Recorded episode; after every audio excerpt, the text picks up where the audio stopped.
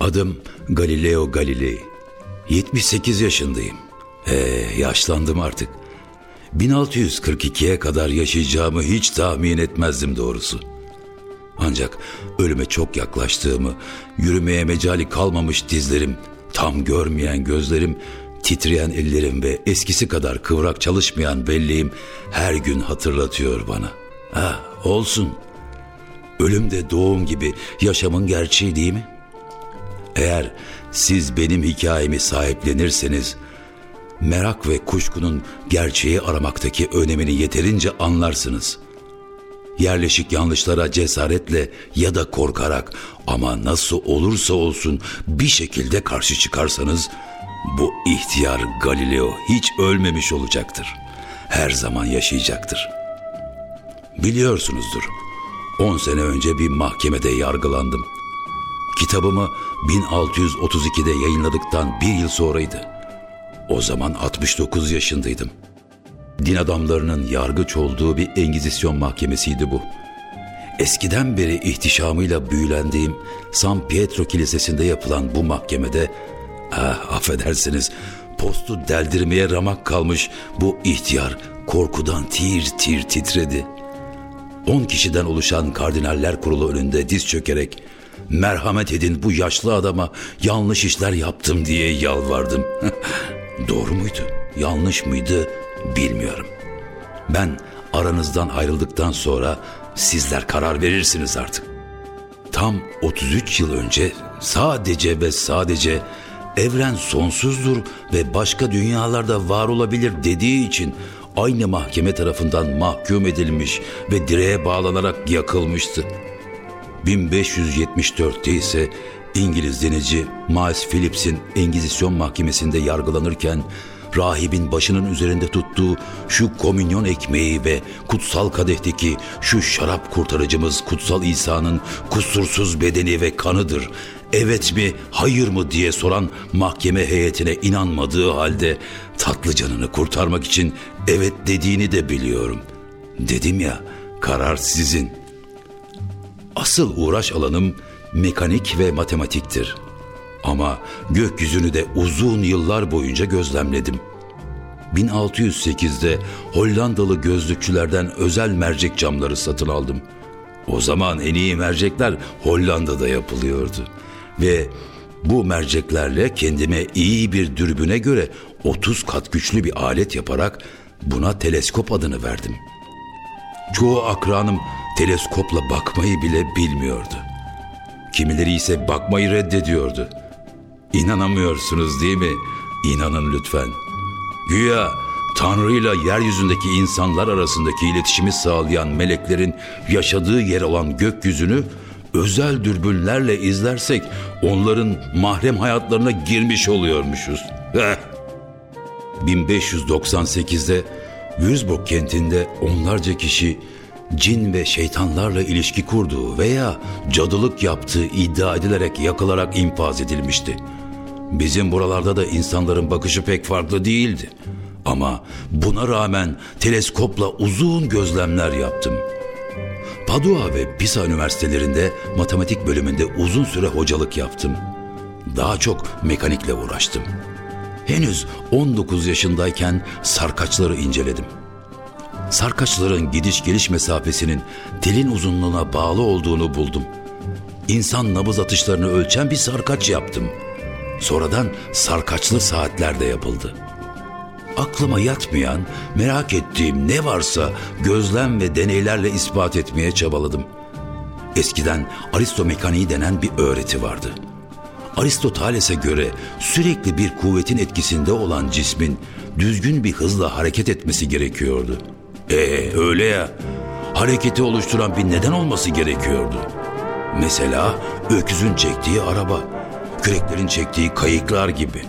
Peki o zaman gökyüzü cisimlerinin hareketi nasıl oluyordu acaba? Yanıtı basitti. Gökyüzü cisimlerinin hareketi melekler tarafından sağlanıyordu. Tartışılmaz görünen birçok görüş hakkında şüphelerim vardı. Kendi kendime soruyordum. O zaman havaya atılan bir diskin epeyce uçmasının sebebi neydi? Peki neden düşüyordu? Yaptığım gözlem ve deneyler sonrasında bir cismi harekette tutan sebepten çok durduran sebebin araştırılması gerektiği sonucuna vardım. Ağır cisimlerin hafiflerden daha hızlı düştüğüyle ilgili Aristo görüşü vardı. Ve bu da doğru değildi. Pisa Kulesi'nden attığım farklı ağırlıklardaki bilyelerin aynı anda yere düştüğünü gördüm. Sonra bir merminin izlediği yolla ilgili deneyler yaptım. Atılan bir top mermisinin yörüngesinin yarım parabol şeklinde olduğunu hem deneylerle hem de matematik hesaplarıyla ispatladım. Bu çok özel bir şeydi. İlk defa bir buluş rastlantıyla değil, deney ve matematiği kullanarak ispatlanıyordu. Padua'da 18 yıl çalıştıktan sonra Toskana Grandükü beni himayesine aldı. Rahat bir çalışma ortamı ve saygınlığa kavuştum. Çok tanınan birisiydim artık. Düşünebiliyor musunuz? Hacı olmak için Roma'ya gittiğimde çalışmalarım nedeniyle ileride beni mahkum edecek olan kardinaller Galilei ile bir yemek randevusu alabilmek için zengin soylularla yarışmışlardı. Nasıl ki mekanikte Aristo'yu sorguluyorsam, astronomide de gizli veya açıktan Polemi'nin öğretisini sorgulamaya başlamıştım. Teleskopla uzun gözlemler, okumalar ve tartışmalar yaptım. Kopernik sistemini mantıklı buluyordum. Gün merkezli kuramı doğru olduğunu anladım.'' bir cismin iki hareketi birden yapamayacağı söyleniyordu. Halbuki gözlemlerim bunun olduğunu gösteriyordu. Yani dünya güneşin etrafında dönerken kendi çevresinde de dönüyordu. Kutsal ve kusursuz sanılan güneşte lekeler vardı. Ay üzerinde de dünyaya benzer dağlar vardı. Bütün bunlar gökyüzünün kusursuz olduğuna dair inanışlara ters gözlemlerdi.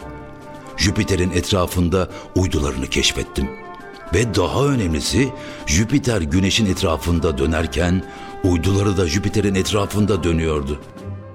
Görüşlerimi açıkladığımda büyük bir gürültü koptu. Tanınmış ve saygın biri olmam mensubu göründüğüm seçkinler topluluğuna ihanet gibiydi. Ayrıca sanki inadına daha fazla kişinin okumasını sağlamak için Latince yerine İtalyanca ile yazmam da tepki çekmişti. Papa çok öfkeliydi.'' yenilikçi olarak bildiğimiz Martin Luther bile ta Almanya'dan bana bu ahmak aklıyla bütün gökbilim sanatını ters yüz edecek diyordu. Kitabımın adı Konuşmalardı. Anlatım üç kişinin birbiriyle sohbeti olarak sürüyordu. Salviati benim kendi düşüncelerimi, Sagredo akıllı ve tarafsız bir hayat adamını, Simplicio yerleşik yanlışları sorgulamadan kabul eden bir aptalı canlandırıyordu. Aralarında konuşup tartışıyorlardı. Mesela Simplicio güneş ve yıldızların görevinin dünyaya hizmet etmek olduğunu söylüyor. Buna karşılık Sagredo ne yani? Bunca ölümsüz ve kusursuz gök cismi sadece evrenin pislik çukuru dediğiniz ölümlü ve geçici bir dünyaya hizmet için mi yaratıldı diye yanıtlıyordu. Yakın dostum olan Papa 8. Urban çok öfkeliydi. Hem yazılanlarla kilisenin yüzlerce yıllık söyledikleri alaya alınıyordu hem de bir dostu tarafından aldatılmış hissiyle doluydu. Meşhur Engizisyon Mahkemesi'ne çıktım. Söylediklerimi ispat etmem istendi. Şaşkın ve tedirgindim. Dünyanın dönmesine delil olarak suların gelgitini verdim. Meğerse gelgit olayı ayın çekim gücüyle oluyormuş.'' Ve Kepler zaten söylemişmiş falan da neler neler. Ama delillerim doğru ve doyurucu olsa bile sonuç farklı çıkmayacaktı elbette. Sonuçta sabit fikirli ve düşünen, sorgulayan bir zihne sahip olmayan kişileri ikna edecek gücü kendimde bulamadım. Acınacak kadar yaşlıyım diyerek bütün ömrümü verdiğim çalışmalarımı inkar ettim ve lanetliyorum dedim. Bu sayede kutsal kitaptaki pişmanlık ilahisini üç yıl boyunca haftada iki kez okuma ve ev hapsine alınma cezasıyla kurtuldum. Konuşmalar adlı 500 sayfalık kitabım kilisenin yasaklı kitaplar listesine eklendi. Ve ben o salondan çıkarken dünya hala dönüyordu. Yaşlı bedenini yakılmaktan bu şekilde kurtaran ben Galileo Galilei. 1992'de Papa II. Jean Paul yeniden bir yargılama yaptırıp insanlığın akıl ve vicdanında çoktan kararını verdiği bu davada suçsuz ve haklı olduğumu kabul ederek beni beraat ettirdi ve kilisesinin vicdanını rahatlatmış oldu. Çok mu geç dediniz? Galileo'yu yargılayan kilise aklı ve bilimi ezmeye çalışan bir bağnazlar ordusu muydu? Yoksa bilim çağının durumu kavramaktan yoksun ilk şaşkın kurbanları mı?